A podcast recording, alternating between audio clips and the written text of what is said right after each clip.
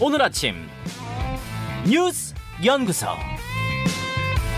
오늘 아침 뉴스의 맥을 짚어드리는 시간 뉴스 연구소 CBS 김광일 기자 뉴스토 김준일 대표와 함께합니다. 어서 오십시오. 안녕하세요. 추석들 잘 보내고 오셨어요? 덕분에 잘 보냈습니다. 얼굴이 환해지셨네요, 두 분. 자, 뉴스들 많습니다. 뭐부터 볼까요? 5박 7일 순방. 예, 아, 윤석열 대통령 취임 후 두 번째 순방길에 나서요. 네, 나토 정상회의가 처음이었고 이번이 두 번째 출장입니다. 그러니까 18일이에요. 돌아오는 주일부터 5박 7일 일정이고요. 네. 제일 먼저가 영국입니다. 고 엘리자베스 2세 여왕 장례식에 참석을 하고요. 여기에는 이제 윤 대통령 외에도 뭐 바이든 미국 대통령 참석하기로 했고요. 일본, 프랑스, 독일 뭐 어, 각국 정상들이 다 참석할 거라는 전망들이 나오고 예, 있습니다. 예.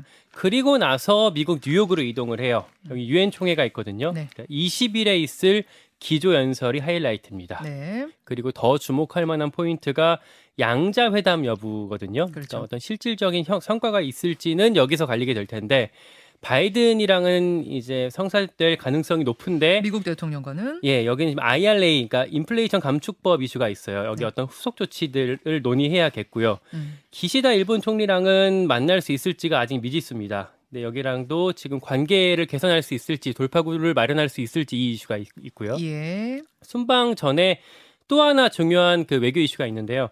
중국 공산당 서열 3위가 방한을 합니다. 그렇죠. 그러니까 리잔수 전인대라고 하죠. 전국 인민대표대회 상무위원장이 모레 어, 이제 15일에서 17일까지 오게 되는데 네. 어, 이분이 이제 시, 시진핑 주석이랑 리커창 총리 이제 이후에 이제 서열 3위예요. 그러니까 우리 국회의장이 초청을 한 거고 대통령 접견에서는 어떤 현안 논의 같은 건 없을 거라고 공지가 되긴 했는데 워낙 지금 민감한 때라서 주목이 되고 있습니다. 그렇죠. 사실 윤석열 정부가 중국과는 거리를 좀 두는 모양새였기 때문에 여기서 대통령과 무슨 이야기를 할 건가는 주목이 될 만해요. 예.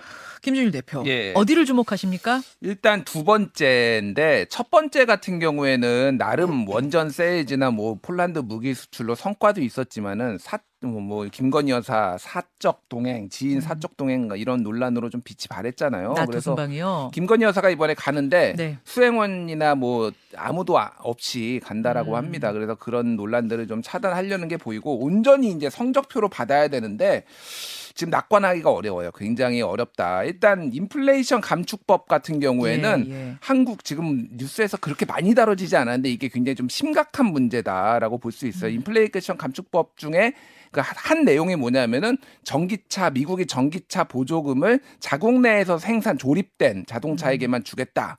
그래가지고 한국이 빠졌거든요. 네. 근데 한미 FTA를 체결을 했기 때문에 한국은 자국 그 미국하고 동등한 대우를 받아야 되는 게 있어서 부랴부랴 지금 협상당이 꾸려진 상태예요. 음. 그렇죠. 그래서 바이든 대통령을 만나는데 11월 달에 중간 선거가 있기 때문에 이거를 철회할 가능성은 높지 않습니다. 바이든이. 예, 바이든이 음. 그렇다고 본다라면은 게다가 일본 같은 경우에고 프랑 그러니까 저기 캐나다 같은 경우에는 캐나다는 미국이 아니라 북미 지역 전체로 이렇게 확장해서 자기 자국을 관철시켰고 일본 네. 같은 경우에는 원래 미국이 노조가 있는 데에만 보조금을 주겠다라고 했는데 그걸 철회를 했거든요. 그래서 음. 나름 협상력을 발휘했는데 한국은 아무것도 못했다라고 한다라면은 이거에 대해서 눈길이 상당히 많이 쏠릴 아, 거예요. 인플레이션 감축법을 우리가 어떻게 풀고 오느냐 이 예. 문제. 예, 그리고 뭐 음. 한일 정상회담은 될지 안 될지도 지금 뭐 불투명한 상황이고 또 하나가 이제 유엔 총회에서 어떤 연설을 할 것이냐라는 건데 네.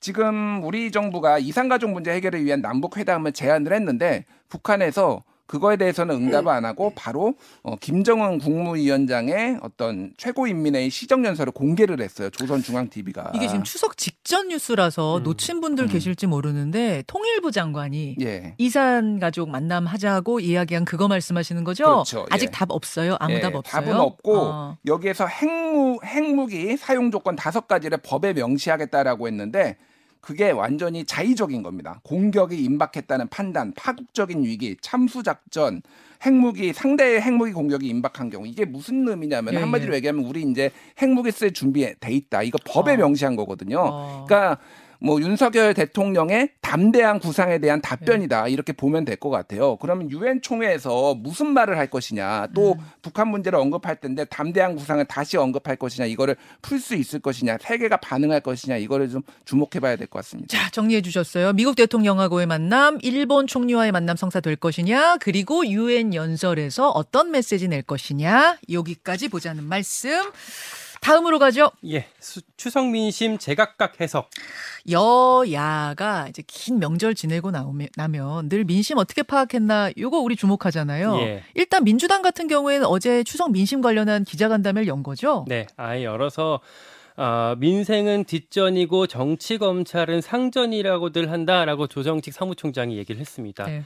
그리고 이재명 대표에 대한 수사를 아, 정치 탄압으로 규정하고 이쪽으로 계속 여론전을 아, 여론화를 계속하는 모습이에요. 예. 그러니까 이렇게 그러니까 민생이 뭐 짓밟히고 있다 이렇게 표현을 했는데 음. 국민의힘도 마찬가지입니다. 민생이 좀 어렵다라고 얘기를 하지만 시각차를 보였어요. 어, 그만 좀 싸우고 민생 챙겨라라는 얘기들을 많이 들었다고 합니다. 음. 어, 이제 그걸 이제 수습해야 될 과제들을 이제 안게 됐고 국민의힘 그래서 비대위 구성을 오늘 오전에 발표할 예정입니다. 자, 국민의힘은 오늘 비대위 구성 완전히 완료되는 거예요? 아홉 명 다 발표해요? 어제 정진석 비대위원장이 다 발표할 거라고 예고를 했습니다. 예. 이게 왜냐면 원내대표 선출하려면 그 전에 아 이제 그 지도부가 내, 협의를 해야 된다라는 당원 당규 규정이 있거든요. 음, 그래서 음. 빨리 해야 되고 한 아홉 명 열 명 돼요 비대위원이.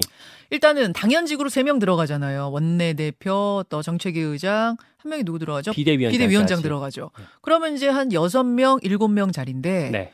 제가 추석 연휴 동안 정치권 소식 듣기로는 뭐 최재형 의원, 윤희숙 전 의원 이런 분들 다 거절했다고 하던데. 네, 고사했다고 합니다. 유이동 의원까지도 제안을 받았는데 고사했다고 알려지고 있고요. 어, 그 자리에 그래서 원내외 반반 정도가 들어가게 될 텐데 사람 찾기가 되게 어려웠다고 해요. 예. 원내에서는 재선의 그 삼선의 김상훈 의원, 재선의 정점식 의원이 지금 유력하다고 알려지고 있고 음.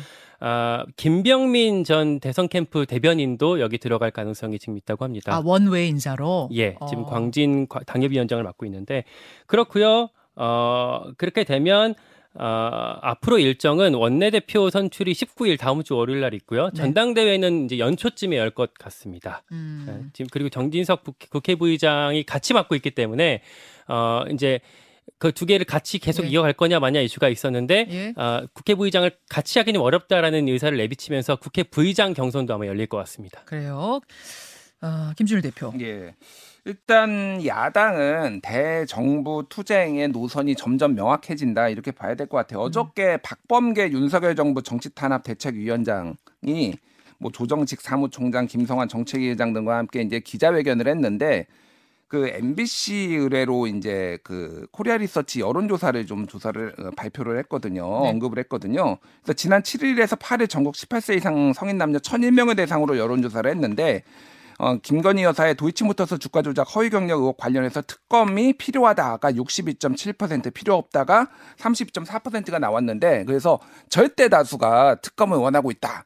라고 이렇게 이제 강하게 특검을 추진할 의지를 밝혔어요. 음. 근데 같은 여론조사에서 그 이재명 대표에 대한 공직선거법 위반 혐의 수사에 대해서는 표적 수사 아니다가 52.3, 표적 수사로 문제가 있다가 42.4 이렇게 나왔는데 이거에 대해서는 좀 언급 안 하고 어, 잘 넘어. 근데 지금 이건 MBC 조사죠. 예. SBS가 넥스트 리서치에 의뢰해서 여기는 8일, 9일 양일간 조사한 똑같은 항목이 있는데 여기서도 경향이 같아요. 음. 추세가 같더라고요. 그러니까 국민들은 어, 김건희 특검법이든 이재명 수사든 뭐 필요하면 다 해라. 예. 이쪽 의견이 좀 분명해 보여요. 전체적으로 보면 그쪽으로 이제 가는 것 같은데 김건희 특검에 대한 여론이 조금 더 높다. 이 정도로 좀 보면 될 것 같아요. 예, 뭐 아니 그두 개를 똑같이 놓고 비교한 건 아니니까. 그렇죠. 예, 예. 그렇지만 어쨌든 음. 국민들은 이쪽이든 저쪽이든 뭐 특검이든 수사든 음. 할거 있으면 다 해라. 예. 이쪽 의사를 표명하신 것 같아요. 그렇죠. 그래서 뭐 다른 것보다도 이재명 의원이 대표가 만약에 공직선거법 위반으로 유죄, 그러니까 100만 원 이상의 형을 받는다면은 의원직도 상실을 하게 돼 있어. 이게 대선이기는 하지만은 피선거권이 없는 걸로 국회법으로 해석이 돼 가지고 예. 국회의원직도 박탈되고 또 하나는 대선 때 썼던 어, 그, 그 국가로부터 받았던 434억 원 전액을 토해내야 되는 이런 상황이라서 당의 명운을 걸고 지금 싸울 수밖에 없다 뭐 이런 상황이고 네. 이준석 대표는 이제 내일 모, 내일이죠. 내일 이제 신문기일이 잡혀 있어요. 어, 그러네요. 내일이 14일이네요. 예, 내일 근데 그거를 뭐 미룰 수도 있다. 뭐 당에서는 그런 얘기가 나오고 있고 또는 또 하나는 이제 금요일에 16일에 경찰 출석 조사가 있는데 이것도 이준석 대표 측 얘기로는 경찰이 얘기를 한 거지 아직 완전히 확정된 건 아니다 아, 그런 날짜가? 얘기. 예, 예. 이준석 그래요? 대표 측은 근데 뭐 봐야 되는데 중요한 거는 지금 알선 수재 증거인멸 교사 범인 도피 뭐 등등 여러 개가 있는데 제일 지금 뭐 공소시효 문제 때문에 지금 성매매 그러니까 성 접대 이거는 무혐의 불기소 가능성이 있지만은 무고 같은 경우에는 무고가 뭐냐면은 이준석 대표가 가세연에 걸었고 네. 가세연에 건 것이 무고라고 강신업 변호사가 건 거거든요. 강용석 변호사가 예, 어, 강신업 예, 변호사. 그런가요? 예, 예, 예. 그래서 이거 같은 경우에는 성매매가 있었는지 여부를 무고를 확인하기 위해서는 끝까지 확인을 해야 돼요. 음. 그럼 이 수사가 무고 수사 때문에 길어질 아, 수가 있다. 음. 무고 수사 때문에 공소시효 끝난 성접대 의혹 수사까지 같이 계속 갈 수 있다. 공소시효랑 무관합니다. 왜냐하면 은 그러니까요. 사실이 있었다만 확인이 되면 은 예, 그래서 예. 이게 장기 화 될 가능성을 배제할 수 없다 이렇게 말씀드리겠습니다.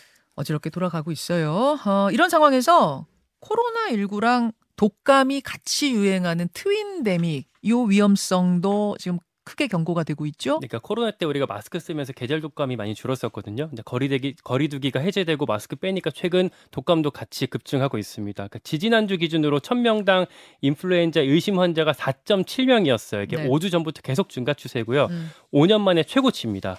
전문가들은 특히나 이게 독감이랑 코로나19가 같이 유행할 가능성이 크고 이게 초기 증상이 유사해요. 그래서 예. 구별이 쉽지 않기 때문에 대책을 빨리 세워야 한다 이렇게 얘기를 하고 있습니다. 초기 증상 유사하답니다, 여러분. 신경 더 써주세요. 수고하셨습니다. 고맙습니다. 김현정의 뉴스쇼는 시청자 여러분의 참여를 기다립니다.